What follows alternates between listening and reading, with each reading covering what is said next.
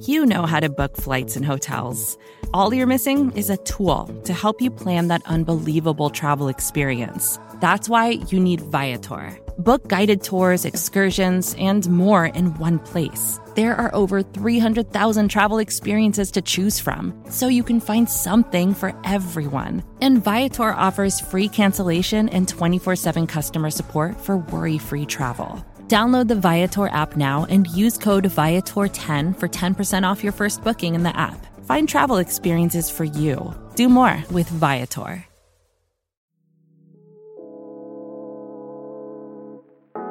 Hi, this is Jim. And this is Max. Check out our podcast, The Step Over, the Liberty Ballers Podcast Network, for all of your Sixers needs. Player analysis, game breakdowns, who would look coolest in a headband, and more. Subscribe to Liberty Ballers podcast feed on iTunes, Stitcher, Spotify, or wherever you get your favorite podcasts, and check out The Step Over, a podcast about Sixers basketball. Mostly.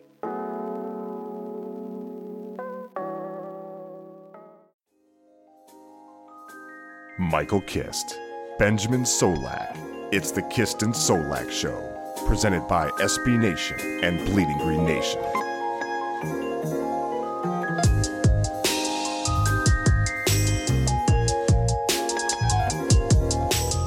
You are flying high on the Kist and Solak Show, episode 45, brought to you by the fine folks at SB Nation and Bleeding Green Nation. I am your host, Michael Kist. Follow me on Twitter at Michael Kist NFL. It's K I S 2. What? Wait! It's your last name! Mike! I spelled my name no less than 15,000 times. Welcome to. That is the first time ever. You sound it sounds like a gamer tag or something cool where you lose you use numbers and letters to spell a name. So follow me on Twitter at Michael Kist NFL. That's K I S T. I can't believe we got that on audio too. That's brilliant. Back from a brief hiatus. Some call it a vacation. I called it abandonment, but he is still the best doggone co-host in the game. I don't care what anyone says. He is Benjamin Solak. Follow him on Twitter at Benjamin Solak. That's S O L A K. Ben, it's been 10 days since we last spoke, Wow, and as you can tell, my life is spiraling out of control. How Man, you doing, brother? I'm, of course I I'm am. so well. I did not enjoy being on vacation. I'm I struggle to take van- vacations in general. Um, I like to I like to be working. I find I get guilty when I'm not working, which is bad. But um, it was good. It was necessary for me to like get away from college for for a, a bit and go home and eat food and do less work. So it was it was it was necessary. I got the home stretch now. I got finals before winter break. So uh, I know I had a wonderful Thanksgiving. I hope your your Thanksgiving was well, and I appreciate everybody holding it down for me while I while I got a much needed respite from the football world. Of course, now I spent a whole week not caring about the Eagles and like, you know, doing work, and they put together a 19 point comeback to keep their postseason hopes alive, and I'm just right back in it. It's ridiculous. Yeah, I told you I've given up on this season no less than four times, and, and they pull me right back in every time because I, I just can't give up hope quite yet. And we're going to talk about that. But uh, first, I want to mention that the topic of this show, of course, is going to be the all 22 review of the Eagles comeback against the Giants. 25 22 final. Eagles pull it out, move to 5 and 6. And that puts them in the race. And this is the first thing that I wanted to talk about. Ben, in your seven things that we learned piece on bleedinggreennation.com about this Eagles Giants game, your second note was that, quote, the Eagles season isn't over at all, unquote. hmm Mind if I kick it over to you to explain the math on all that and how there's a simple and very possible path for the Eagles to make it into the playoffs? Yeah, it, it- it's kind of like what we said uh, after the the uh, the Cowboys game, where it was like, man, they really needed to win this in order to stay competitive and potentially win the division. And then all of a sudden, uh, I, I think either just before that game or immediately following that game, I can't remember, but there was the Alex Smith injury, and obviously the Redskins were in the driver's seat of the division up to that point. And really what that Alex Smith injury does is, is if it lets you really wash the, the, the Redskins out of contention, which uh, barring this upcoming game against the Eagles, you might be able to do. If they lose to the Eagles on Monday Night Football this upcoming week, week 13, then really the Redskins are going to be at a point where they're six and six Uh, they have two losses, back-to-back losses in the division. That'll make them two and two in the division. Uh, it's going to be tough for them to compete with uh, the Cowboys, who are currently six and five, and then the Eagles, who would also be six and six. So let's let's look at it this way: as things currently stand, before Thursday night, before Monday Night Football, before all that, uh, Redskins and Cowboys are both six and five. The Cowboys have the advantage. They're three and one in the division, and the, the Skins are only two and one. Philadelphia is five and six, but they are two and one in the division. Now the let, let's let's assume what should happen happens, which is that the the the Dallas Cowboys lose to the New Orleans Saints on Thursday night. You should imagine that the right. Saints are going to beat them. The Saints are playing better than anybody else in the league right now. By the way, I would be very upset if this if the if the Cowboys come right. out and they, like the, the Saints lay a stinker because they can even play bad and they'll still hit the over like they did against the Falcons. Right. My my main thing like like um if either of these two conditions don't happen that I'm about to list, then screw it, season's over. But assuming right. week 13 plays out how we expect it to, well, things are gonna, you know, there's gonna be a, a conversation here, and that's because uh, the Saints beat Dallas. That makes Dallas six and six overall, three and three and one in the division. Philadelphia beats the Redskins, led by Colt McCoy. Philadelphia is currently about a touchdown favorite, despite all the struggles this season. A touchdown favorite in Philadelphia. They're a touchdown favorite. Philadelphia wins that game. Now you have the Cowboys and the Eagles are both six and six and both mm-hmm. three and one in the division, Mike. And let's just let's just scrap the Redskins. Let's pretend like they don't matter anymore, okay? Well, obviously Philadelphia's already dropped one to Dallas, so that still puts Dallas at the top uh, uh, of the of the pecking order here. But that game, which will be uh, a Sunday, I'd imagine it gets flexed to Sunday Night Football. That Week 14 game, Eagles Cowboys in Dallas, is basically for the division. Right. Because you're going to have a point where the winner of that game is going to be 7 and 6 overall, 4 and 1 in the division. If it's Dallas, Dallas will have every tiebreaker over the Eagles at that point. Because even if Dallas drops their, their last divisional game to the Giants and the, and the Eagles win their last divisional game and they win out, the Cowboys have the, the tiebreaker because they beat the Eagles twice. So pretty much if Dallas yeah. wins that, you can write it pretty much in ink.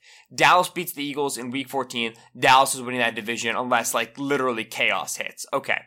But right. if Philadelphia wins that Dallas game, which they'll be coming into that Dallas game on a two game win streak, both divisional games, and with renewed hope for the season that they thought they had already lost when they lost to Dallas the first time. They're out looking for revenge.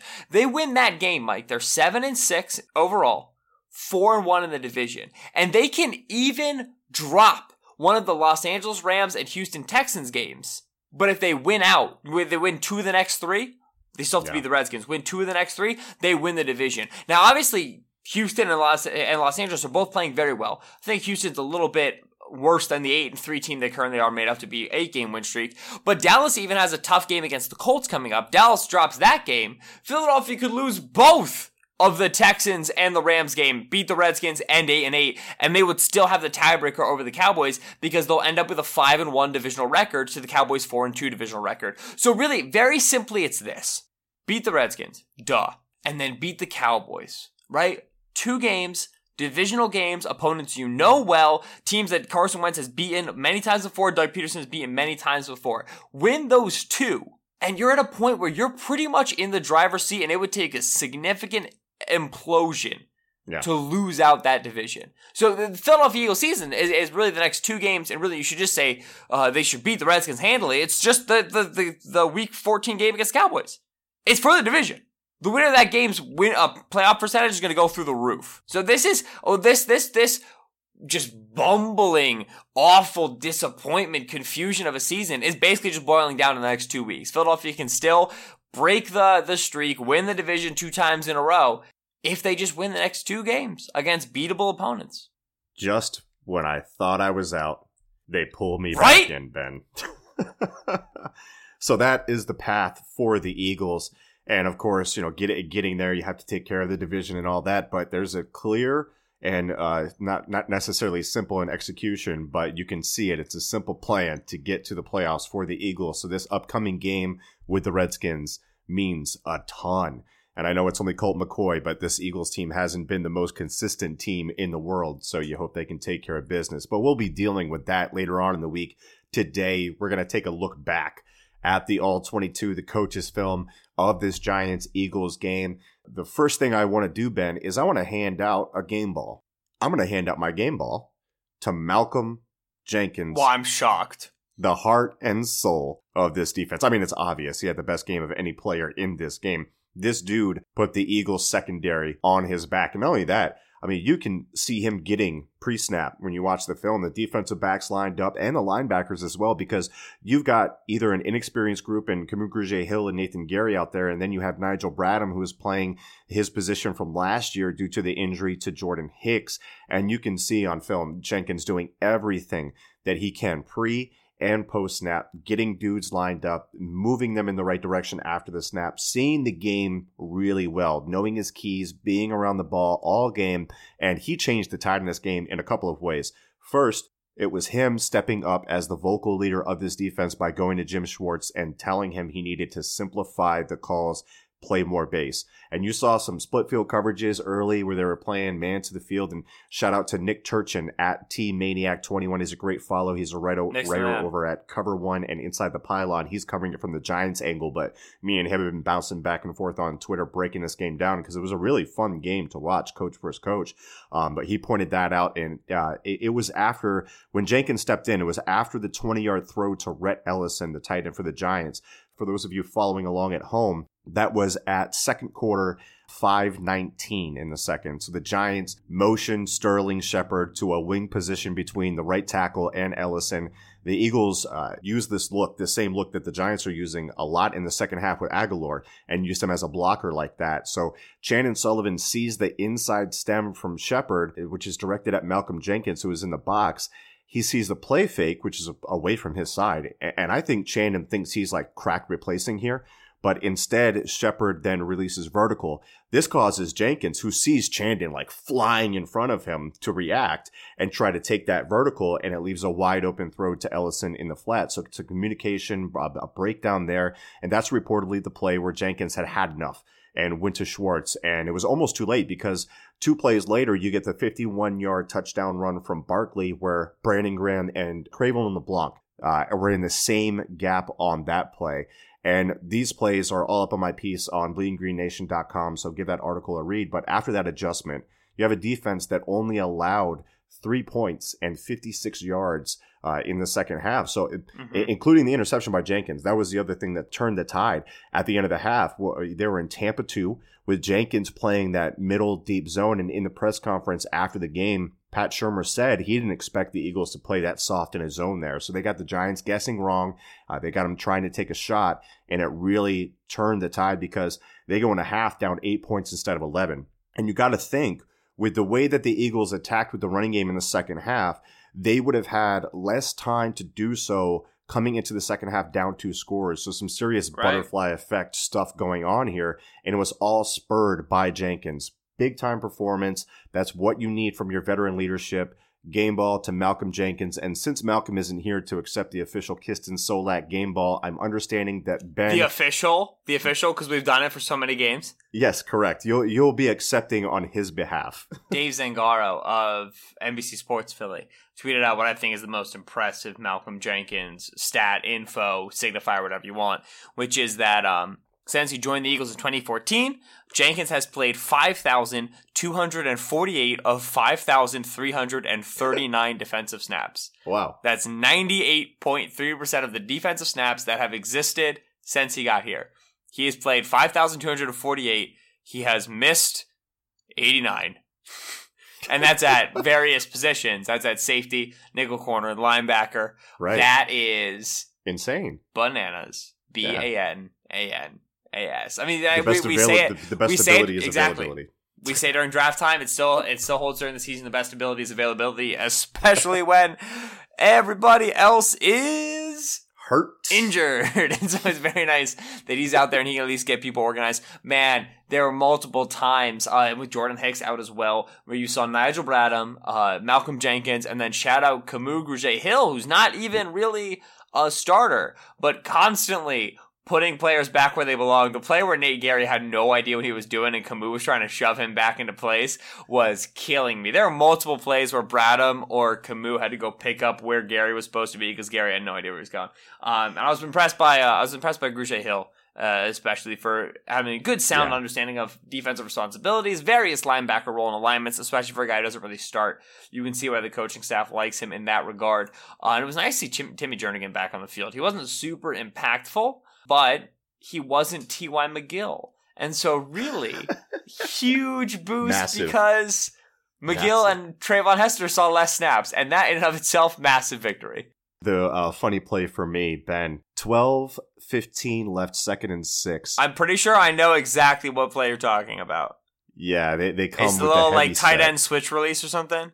Yeah, the tight end comes on a leak, and Nate Gerry see, is looking at him. He's looking at the tight end that's going vertical. He's right by him, and he points to Cam- to Kamu's, and Kamu's like already gone No. into the flat for his threat, and Bradham's like pointing at him in the middle of the play, like, "No, you're on him, dude. You're on him." Just hilarious. I put it up on my uh, my timeline at Michael Kista NFL. There Yep. were so many different communication breakdowns, and You know what kills me about that particular play is that the Giants are in 22 personnel and they've got Yeah. two tight ends, two Chandon Sullivan side. There's no wide receiver out there, and Sullivan sneaks way up into the formation to offer run support. And what's the very first play the Giants do on the next drive? It's the one you mentioned where they go ahead. This time, I think they're in t- just pure 12 personnel. It might be 11. They motion a player in to give Sullivan the same look. And this time they release him right up Sullivan's zone and Sullivan's running in to offer run support. It's play action. And that's the big space that Sullivan gives up. And so, Correct. yeah, uh, it's not hard. Moral of the story, it is not hard to pick on Chandon Sullivan. Uh, he doesn't exactly know where he's going, which you couldn't have expected more of him from that. And I'm glad that Jenkins did that veteran move of being able to tell the coordinator what's really happening on the field and and Yeah. uh, help help Schwartz calibrate and, and dumb things down. It was funny, Mike. It, I really felt like things came full circle because Philadelphia simplified the coverages, ran two basic shells, and found great success on defense. And the crazy, crazy thing is that it was the same basic shells. Uh, invert Tampa two and cover Yep. three that Yep. we hated Jim Schwartz for using the entire Tennessee game, right? Like we, in my opinion, after that game, I was like, this is what lost us the Tennessee games. He just played Yep. this stuff way too much, and then he threw out a, a ton of inverted Tampa two in the second half, and I was like, this is the best defensive game plan I have ever seen. Right? It just goes to prove how much circumstance kind of changes what you expect from a coordinator. Yeah, for sure. And and speaking of the Giants, because look, Eli wasn't going to threaten us like that, but I didn't understand, and a lot of people don't understand, and they're asking about this, so we might as well talk about it. Yeah. Uh, the usage of Saquon Barkley in the second half, and after the game, Pat Shurmur tried to explain it by saying that they wanted to spell Barkley a little bit with Wayne Gallman, and I get that part.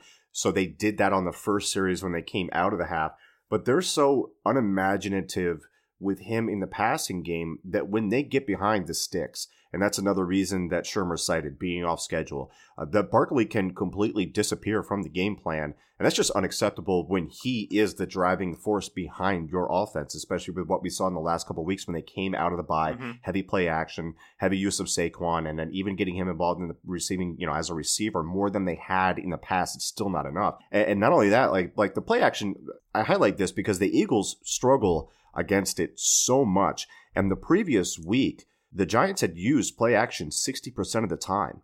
And they were very successful with it 10 for 10, 155 yards and a touchdown.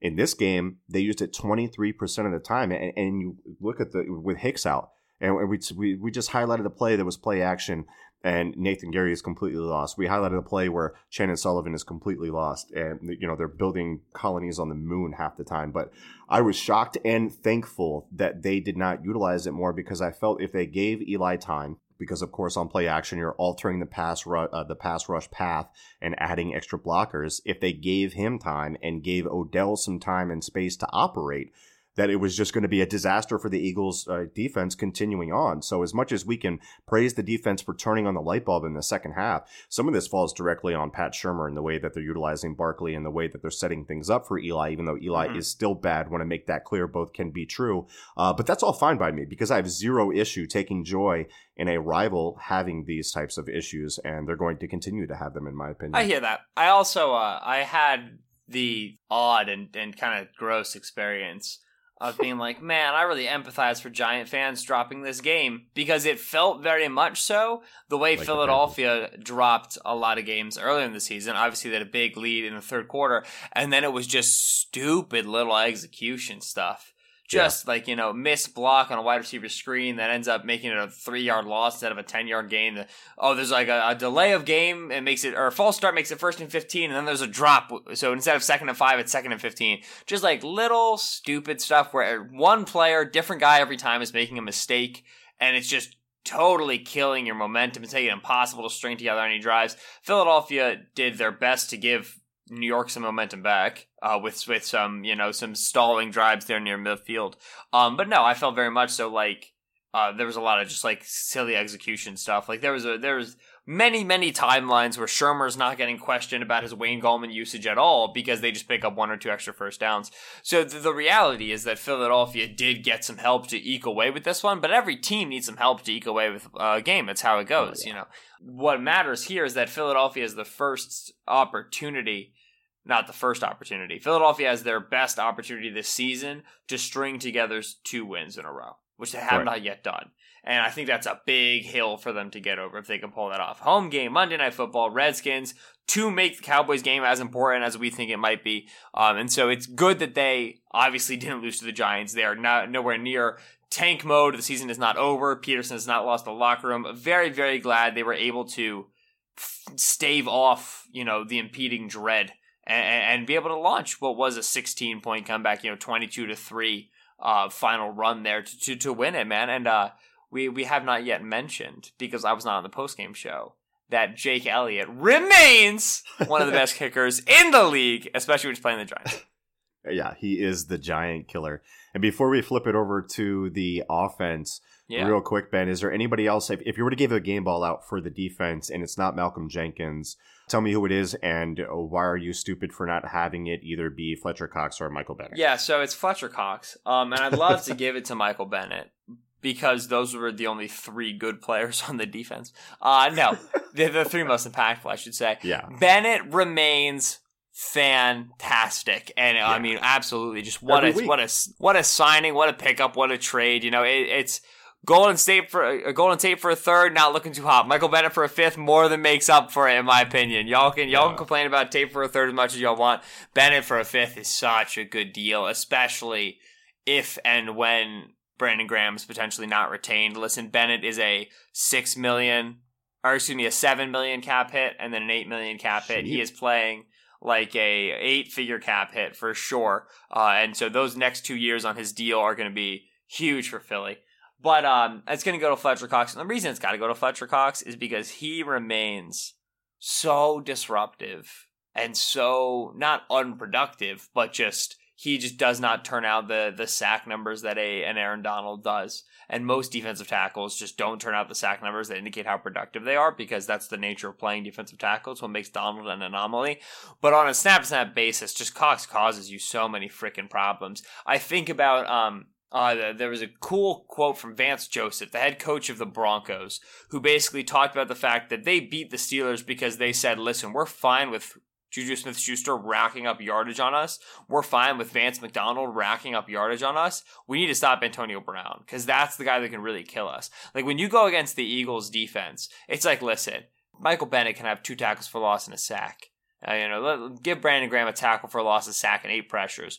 We got to make sure Fletcher Cox isn't murdering the quarterback within two seconds. Right? Like that's the number one priority here. Like the other guys, Yeah. if they're gonna eat because we're putting attention on Cox, they're gonna eat. Okay, you've got to make sure you lock down Fletcher Cox because he has the opportunity. He has the ability to just take over drives, take over games. And that poor right guard, man, I don't know who it is for the uh, for the Giants. Bennett and Cox both just made his day long and arduous. It was rough. Uh, so I would give it to Cox. I think the uh, the story of the game is the success of the offense and the offensive line. I think the defense did you know as well as you could expect uh, them to do with the injuries. Red zone performance particularly impressed. But the offense to me is the is the real story. I thought that they you're nowhere near like you know turning a corner, um, but they got a lot of fight in them, and you really got to appreciate that. Carson Wentz is finally clutch again, apparently. But look, for as much as the focus this week has been on the running game, which which is great. I mean, you finish a drive in the fourth quarter with five straight runs, which includes a touchdown and a two point conversion. Your offensive line completely takes over the game. That's fantastic. I'd love to see it every week. And if I had more game balls, I'd hand them out to Brandon Brooks and Lane Johnson because they were spectacular in this game. But there was something that I highlighted before the game that I want to dial back to because I think it had a role not only in the running game, but overall for the offense as well. And it was an encouraging sign of balance, not from a run pass perspective, but from a personnel perspective, which we've been struggling with as we try to incorporate Golden Tate. And I know this is, you know, a coach's film topic, but let me bring in some analytics to this Eagles chat because the the Eagles are heavily invested in analytics and nerds are taking over the football world. Deal with it. All right. So before the bye, Okay. the Eagles ran two and three tight end sets 45% of the time. Yes. After the bye, yes. those yeah, those two games 23%. So Ben's already excited to talk about this, but what I did was I used the Quant Edge, and we had Elliot Christ on here two weeks ago uh, to talk about fantasy football. But they have some great tools, and you, what you can do is you can filter when a player's on the field versus off the field, their success rates and whatnot. So I looked at the Eagles' success rate with and without Dallas Goedert on the field. On the field, the Eagles were 3% more successful rushing, 12% more successful passing, and you're getting a half yard plus on the ground and a yard plus through the air per attempt. And that's 281 snaps versus 374 snaps without. So it's a decent sample size. This isn't a small sample size. yes. So the Giants ranked second worst against 12 personnel coming Oh, into yes. this game. So combine all that together, and it says that the Eagles should be using 12 and 13 sets. It's been what we've been saying on the show the I was entire about to say, thank you for that 90 second long explanation of something that's been very obvious to the eye for many games. Well, we bet, yeah, exactly. So, look, it forced the Giants to counter with Big Nickel, where they have those three safety sets, which gives you a matchup and size advantage both in the passing and in the running game. So, in the first half, only 36% two and three tight end sets. In the second half, they bumped it all the way up to 61%. Ben, the difference in success for the Eagles against the Giants when it comes to the personnel groupings, just Yes. from 11 with three three wide receivers to 12 with two tight ends, two yards more per play and a 13% bump in success rate with two tight end sets. And then when they ran three, good. That good. Well, it's not as good as when, when they ran three tight end sets where they oh my gosh, hit me with it. Let me bask in it. 7.4 yards per play and an 80% success rate when they ran with three tight ends. Ah! So I just threw a lot of numbers out there, but here's the core message. Groh or Pederson, either one or both, recognized that they were nerfing their offense by not using a better balance of 11 and 12 personnel. They had a much better blend of it against the Giants, and it paid off big time, especially in the second half when they went heavier, which is something, again, that we've been begging and begging for this show. Ben, we are smart. Listen, thank goodness that Mike Groh listens to the podcast, Mike, because if Mike Shut Groh, up, Mike. good to, good to catch up, Mike. Um, if Mike Groh to not listen to the podcast, then we would still be mired in 11 personnel. And this is what we were worried about with the Golden Tate trade was in part Right. the fact that, all right, there's always trade like confirmation, like, you know, usage in the sense that when you get a guy, you want to use a guy to justify the guy. And I've kind of written a little bit and I might write more on depending on how much I like the evidence. That that Tate right now, like, you know, uh, quote was like, "It's been challenging integrating him into the offense." I would argue that's because they run two different offenses. They run one where Tate is on the field and not really doing anything, and the other where Tate's on the field and he's getting the ball no matter what. There's very few plays in my experience where Tate is on the field and might get the football depending on how things are read. You know what I mean? Like he's very often just the primary read on on on, on a on a, a concept on a progression, or he's just the target on RPOs and on on package plays. Or he's just out there running a route that isn't particularly valuable or effective. You know what I mean? Like I, I wish that there doesn't seem to be integration in the sense that Tate becomes a viable option for Carson in the sense that like Carson's still just feeding Ertz and Alshon the ball whenever he has the opportunity to read the field, which is fine because those are great catch radius guys, great route runners, and Carson's very accurate. So it's not like going poorly. It's just that we're taking we're we're playing less of those plays. We're using less of those plays with the intent of just giving Tate touches that he hasn't necessarily earned beyond the fact that he was traded for. And that's why I don't really think, you know, the, the integration's been challenging. I don't think there's been an integration, period. I think there's just like, these are Tate plays, and then these are, this is the offense. And sometimes yeah. we run Tate plays, sometimes we run the offense. It feels very much so like how Tavon Austin was force fed the ball by Jeff Fisher, which obviously I'm not comparing Tate to Austin, just kind of that philosophy of things. And so I just think they need to stop trying to get Tate the football and start just letting Tate be one of the receivers in 11 and 12 personnel. And when he's open, he'll get the ball. And it'll be okay if he does and okay if he doesn't, as long as the offense is scoring points, right? So that's that's kind of um a digression there. So we were worried that when Tate would come in, he would draw away from 12 and 13 personnel because they'd want to get three wide receivers out in the field. That's what you were seeing. And then all of a sudden, when it became time to go to the running game, and that'll feel really felt like the offensive line was getting good movement then you see 12 and 13 personnel make a bigger appearance. And it's funny because generally speaking, you want to run out of 11. You want to run right. out of 10 because you want yeah. to light in the box, pull guys outside. Uh, and then you have uh, a, a, a smaller amount of defenders to deal with as far as breaking tackles and blocking. But and this is the crux of the matter that we've been talking about. Not trying to toot the horn here, but really just this is a, a fundamental thing about Philadelphia's personnel to understand. Philadelphia can go 12 and 13, go heavy in the box on one snap, and then come out no huddle, come out hurry up, which is something you saw them do no huddle a ton in the third quarter. And still spread things out in 12 and 13 personnel. And that's yes. impar- that's huge. Teams yeah. can't do that. Most teams in the league do not have the personnel to do that. All right. Tennessee can do it with Jonnu Smith and Delanie Walker when Delanie Walker was healthy. Cincinnati maybe could do it with with with Kroft and with Eifert and Uzomah when Eifert was healthy. No team has a three deep at tight end like Philadelphia, so use it. And that's yeah. what you saw in the third quarter. Now it translated into the running game, but still Philadelphia was successful throwing the ball in the second half as well out of these sets, as you alluded to. So the running game gets the credit, and I think a lot of that belongs to the offensive line, but really it's Philadelphia's ability to dictate personnel of the defense, but still remain diverse in the formations and, and dividing personnel from formations are very important. So the, the same personnel, 12 and 13, but various formations puts the defenses in situations that they are not built to handle. Defenses in today's league are built to handle 11 personnel. Philadelphia can put out 12 and 13, but still run formations you typically see with 11. That is a problem. Uh, if they've got their finger on the pulse, which it seems like they kind of do, then they should continue to run this to ground. This, if anything's going to save the offense, it's this. We've been saying yeah. it, and I still believe it. So Ben, I'm uh, heated up, baby. I'm feeling good. It's nice to be back in the seat.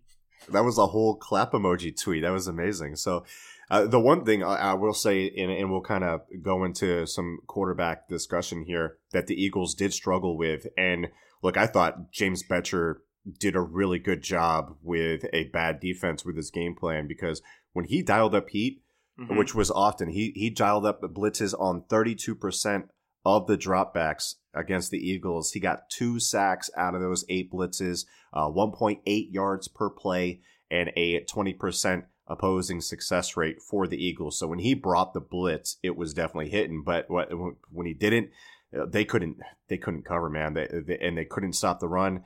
Alec Ogletree looked like a mess. Those linebackers are terrible. Yeah. Terrible in coverage. They even tried disguising thing pre-snap. You know, they they give motion. All these teams are using motion now, and, it, and it's trending up every year. And the Eagles use it a lot because it's a pre-snap indicator whether you're getting man or zone coverage. The Giants tried mixing it up showing that they were playing man and then switching to zone after the play. And that's the one where Alec Ogletree missed the tackle on Zach Ertz for the touchdown. So Wentz started to deal, get into a rhythm in the second half. Uh, it, it was funny too because you come into this game for Carson Wentz and there's this big talk about you not being clutch. And then there's the report from Ian Rapoport that I, I talked about a little bit uh, on the recap show, but there's a report that he's not fully back from his recovery. Well, no crap. He tore two ACL or an ACL and an LCL in his knee.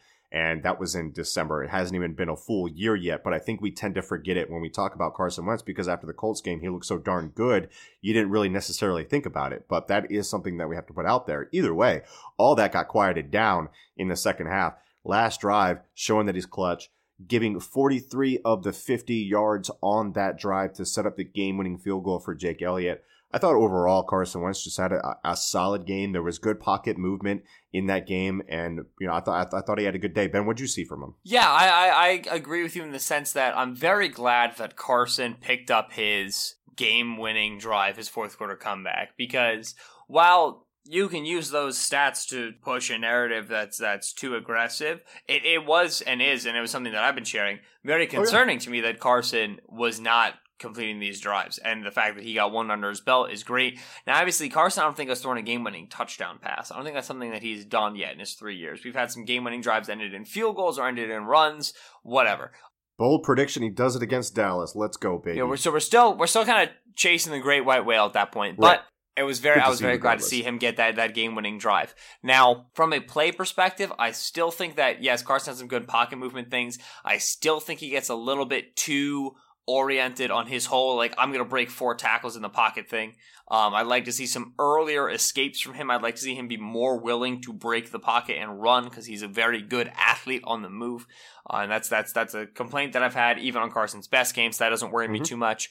And then also I think that especially on money downs, he can decide where he wants to go with the football a little bit too early. A lot of what we've been talking about as Carson's issues this season, and you've seen on his interceptions, is that Carson makes up his mind when he's going deep that he's got it, and he doesn't really check uh, to see if a, a safety is overlapping, a corner is coming to help, and you've seen a couple of interceptions as a result of that. Well, Philadelphia really didn't take very many deep shots in this right. game against the Giants, Mike, uh, and against the secondary that they could have if they wanted to. And the Giants have given up explosive long plays. They were giving up the middle of the field. Yeah, exactly. And, and there's nothing wrong with taking that. And this will forever be an intermediate, middle of the field offense. This is always going to be an offense that likes to attack in between the numbers, especially across the intermediate level. And they got, you know, Zach Ertz on their Y crossers, and they got Alshon Jeffery on his little dig routes and whatever. Okay. I don't think they hit Alshon and Digger out in this game, but regardless, hit him on on some slants, some RPOs. Yeah. yeah. What what you're what you didn't see in this game, what stood out to me is is Carson had an interception against Jacksonville that was a result of a overlap coverage from a corner, interception against New Orleans in the same situation. All these deep balls, he had 20 plus air yards down the field. Uh, you didn't see any of that in this game. They kept yeah. the depth of target very shallow for Carson. That worked. It's not going to work forever and I don't think they're, you know, taking the ball out of Carson's hands deep. But it did give him what was in generally a very mistake free game. His only interceptable pass was when BJ Hill nearly jumped a curl route, you know, and couldn't catch it because he's a defensive tackle and he doesn't have hands. If I can say that it was a very Cam Newtonish game under under Norv Turner this year kind of game because Carolina doesn't take that many shots and they, they've worked on making Cam a more efficient short to intermediate passer, which Cam is great at. I felt like that was like this type of game for Carson. Not sure if it works long term, but yeah, I, I, I would agree with that as far as what they were going for in this game. Absolutely, and I think it makes sense because it lets you calibrate and kind of slow Carson a little bit. It lets it it helps him chill out. Uh, you know, a guy who's getting a clearly been he had to after that performance. He had to get in a rhythm after that performance. Right, exactly. A guy who's clearly been you know, by by even the most optimistic and and kind of evaluations of outlooks, who's been pushing it, who's been trying to win the game for his team, which I'm never gonna fault him for that. You know, it's that's that's good. But uh, the, the the reality is that they kept his depth of target shallow. He attempted one pass that went beyond 20 yards down the field. Now that I'm looking at the chart, and a lot everything was just between the numbers, between pretty much the five and the 15, which is where this offense makes its bread and butter. We just didn't see a ton of deep shots. That's not how they want the offense to look. But I think it was a good resettling game for Carson. He didn't a yeah. very mistake free game. Kept the offense on schedule. Uh, most like his negative plays, like his sacks, were mostly just offensive line getting beaten very quickly. Yeah. Uh, and I don't think he missed a ton of open receivers or anything like that. Just a generally sound game from him. I agree. This wasn't like you know him powering the team to a crucial victory. It was really the team doing it together, which is good. Um, but yeah. it wasn't necessarily like a statement game for Carson or anything like that.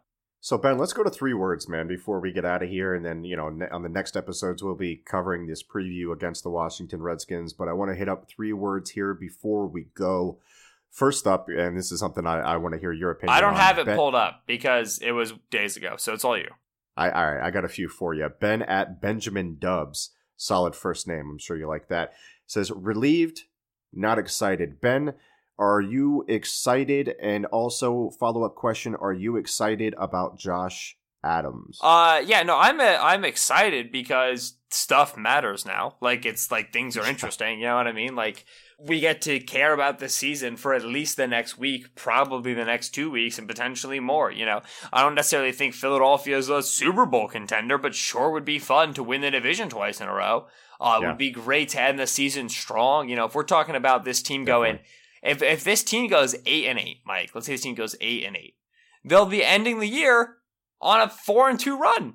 That's okay. You know what I mean? That's that's that's like that's that's a positive thing. And so like there's reason to be excited about this season because you can still end it on a strong note and feel good about it and feel like you overcame some adversity and that's a great thing for uh, uh, a uh, a program a, a, a team from a year to year perspective. So there's that. Josh Adams had his best game as an Eagle.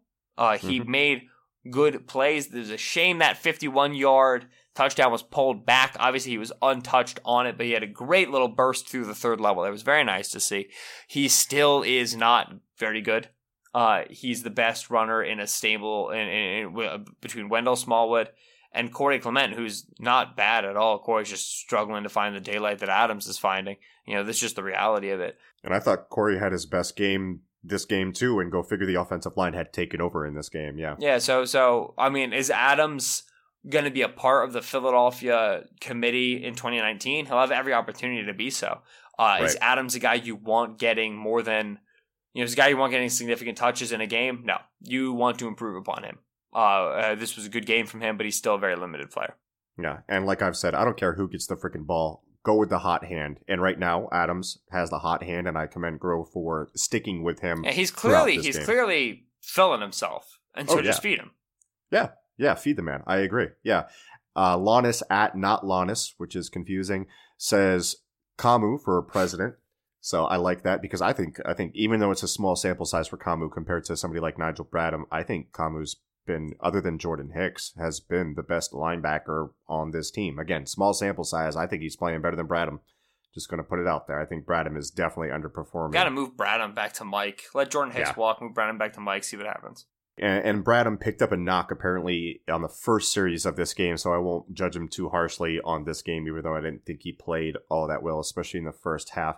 At Natsuventino says, no Ed Oliver with a sad face emoji. Apparently, he thinks this loss knocks the Eagles out of contention for a pick that will have them high enough to get Ed Oliver. However, I just read a mock draft from you for the draftnetwork.com where Ed Oliver fell a little bit. Ben, Ed Oliver falling in the draft, the Houston defensive tackle. Tell me about it. Yeah, so uh, Ed came into the season uh, as a um, top two player. He is still very, very, very good, but I think he's the third best pass rushing defensive tackle in this draft. And, And that's going to matter because pass rush is very, very important. And Quinnen Williams out of Alabama has exploded. Obviously, uh, doing an incredible job. You know, insane the fact that he was not a starter and now he's just gobbling up everybody who faces him. Quinnen's been a monster. And then Jeffery Simmons out of Mississippi State will have Yeah. some off field questions to answer, but uh, is a better pass rusher than Oliver. Has been more productive against tougher competition, and just has better traits. He's he's he's gonna about twenty pounds heavier than Oliver. He's going to be longer than Oliver. He's going to have more power than Oliver does. Uh, Oliver's quickness is exceptional. Uh, he's very stout. He plays with fantastic leverage, great hand placement, a ton of good stuff. I do not think he is the best player at his position. I think Quinnen Williams is a better overall player. And then I think teams will potentially value Simmons more, especially if they already have their under tackle, their three technique, their guy who's going to play a little bit closer to the outside. If they need somebody who plays more so at the one tech spot, Simmons makes more sense. He's going to be over 300 pounds. So yeah, there's there's a reality where Oliver slides a little bit. Philadelphia, I don't think, unless they went four and twelve, was ever going to be in, in striking distance for him. Uh, and so I don't think that was always a pipe dream. Uh, but Philadelphia, listen, it's an insanely good defensive tackle draft uh, class, and you're looking at four guys who fit the mold for Philadelphia, all being potentially in round one. Uh, and, and Philadelphia's picking in the high teens. You could see a Jerry Tillery out of Notre Dame, or Rashan Gary, who just uh, declared as an underclassman as a junior out of Michigan, can potentially be there to play a penetrating three technique role, which Philadelphia can, uh, uh, you know, if, if Timmy Jernigan does not have a long term future with the team, that's a big need of theirs. So uh, even if the Eagles don't get Oliver, it's a very strong class at the position. They're going to be fine. That's funny. I just did a quick search, and, and Juventino had said uh, trade up for Ed Oliver coming when the news dropped about Timmy Jernigan. That was back on May 3rd, so he was way ahead of you. Ben. He's ready for it, baby. ben, I think that does it for us on this show. Next up, we're going to be previewing. You want to do the Redskins offense first? Because I've been watching some Colt McCoy. Oh wow, you you're making me watch Colt McCoy. Okay. Um. Yo, they Yeah. uh, look. I'm gonna give a teaser. They were still like really aggressive with their concepts against the uh, the Cowboys. and Colt Listen, McCoy. I was was surprised. one, was one of my favorite things to when you have backup quarterback in. You you need explosive plays. Chuck Yep. it. One on one coverage, fifty balls, your best chance. Just send Yep. it. Here we go. Of course, Philadelphia did the exact opposite with Nick Foles, but it works. So I'm not going to complain.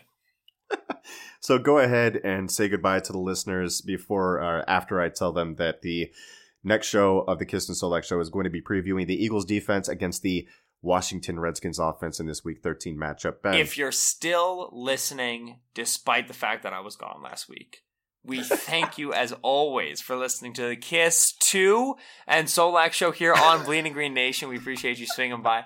This, as always, I've been Benjamin Solak on Twitter at Benjamin Solak. That's S O L A K. And Michael Kist on Twitter at Michael Kist NFL. That's K I S T. Uh, like Mike said, tomorrow it is the Redskins offense against the Eagles defense. Hopefully, uh, we'll be getting some health, some uh, reinforcements in the secondary, which will help us bring this one home. Very important game.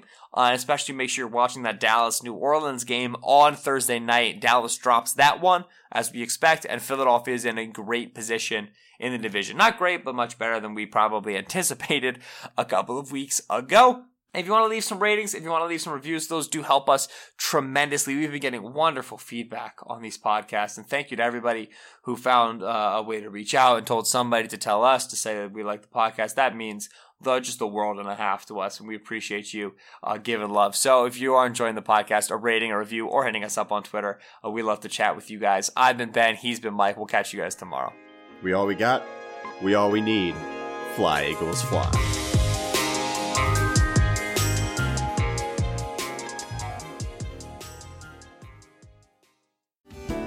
Hello, I'm Spencer Hall from SB Nation, and I want to tell you about my new show, It Seemed Smart. It Seems Smart is a show about people doing things that, for some reason or another, seem smart at the time. Those things might include doing a little cocaine and driving a bike up a mountain. Or, I don't know, maybe racing 100 miles per hour across the country in the middle of the night with no one's permission. Or even stealing a bat from an umpire's room in a Major League Baseball park. Check it out, and if you like it, tell a friend. I'm Spencer Hall. Don't do anything smart.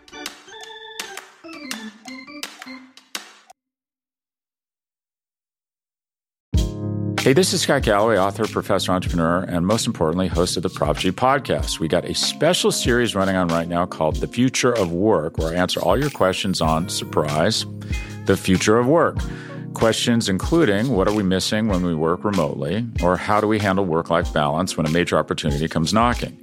From the provocative to the technical, we're offering insights you won't want to miss. So tune in to the future of work, a Prop G Pod special sponsored by Canva. You can find it on the Prop G Pod wherever you get your podcasts. Support for this show comes from Fundrise. Buy low, sell high. It's easy to say, hard to do. For example, high interest rates are crushing the real estate market right now. Demand is dropping and prices are falling, even for many of the best assets. It's no wonder the Fundrise Flagship Fund plans to go on a buying spree, expanding its billion dollar real estate portfolio over the next few months. You can add the Fundrise Flagship Fund to your portfolio in just minutes and with as little as $10 by visiting fundrise.com/fox. Carefully consider the investment objectives, risks, charges and expenses of the Fundrise Flagship Fund before investing. This and other information can be found in the fund's prospectus at fundrise.com/flagship. This is a paid advertisement.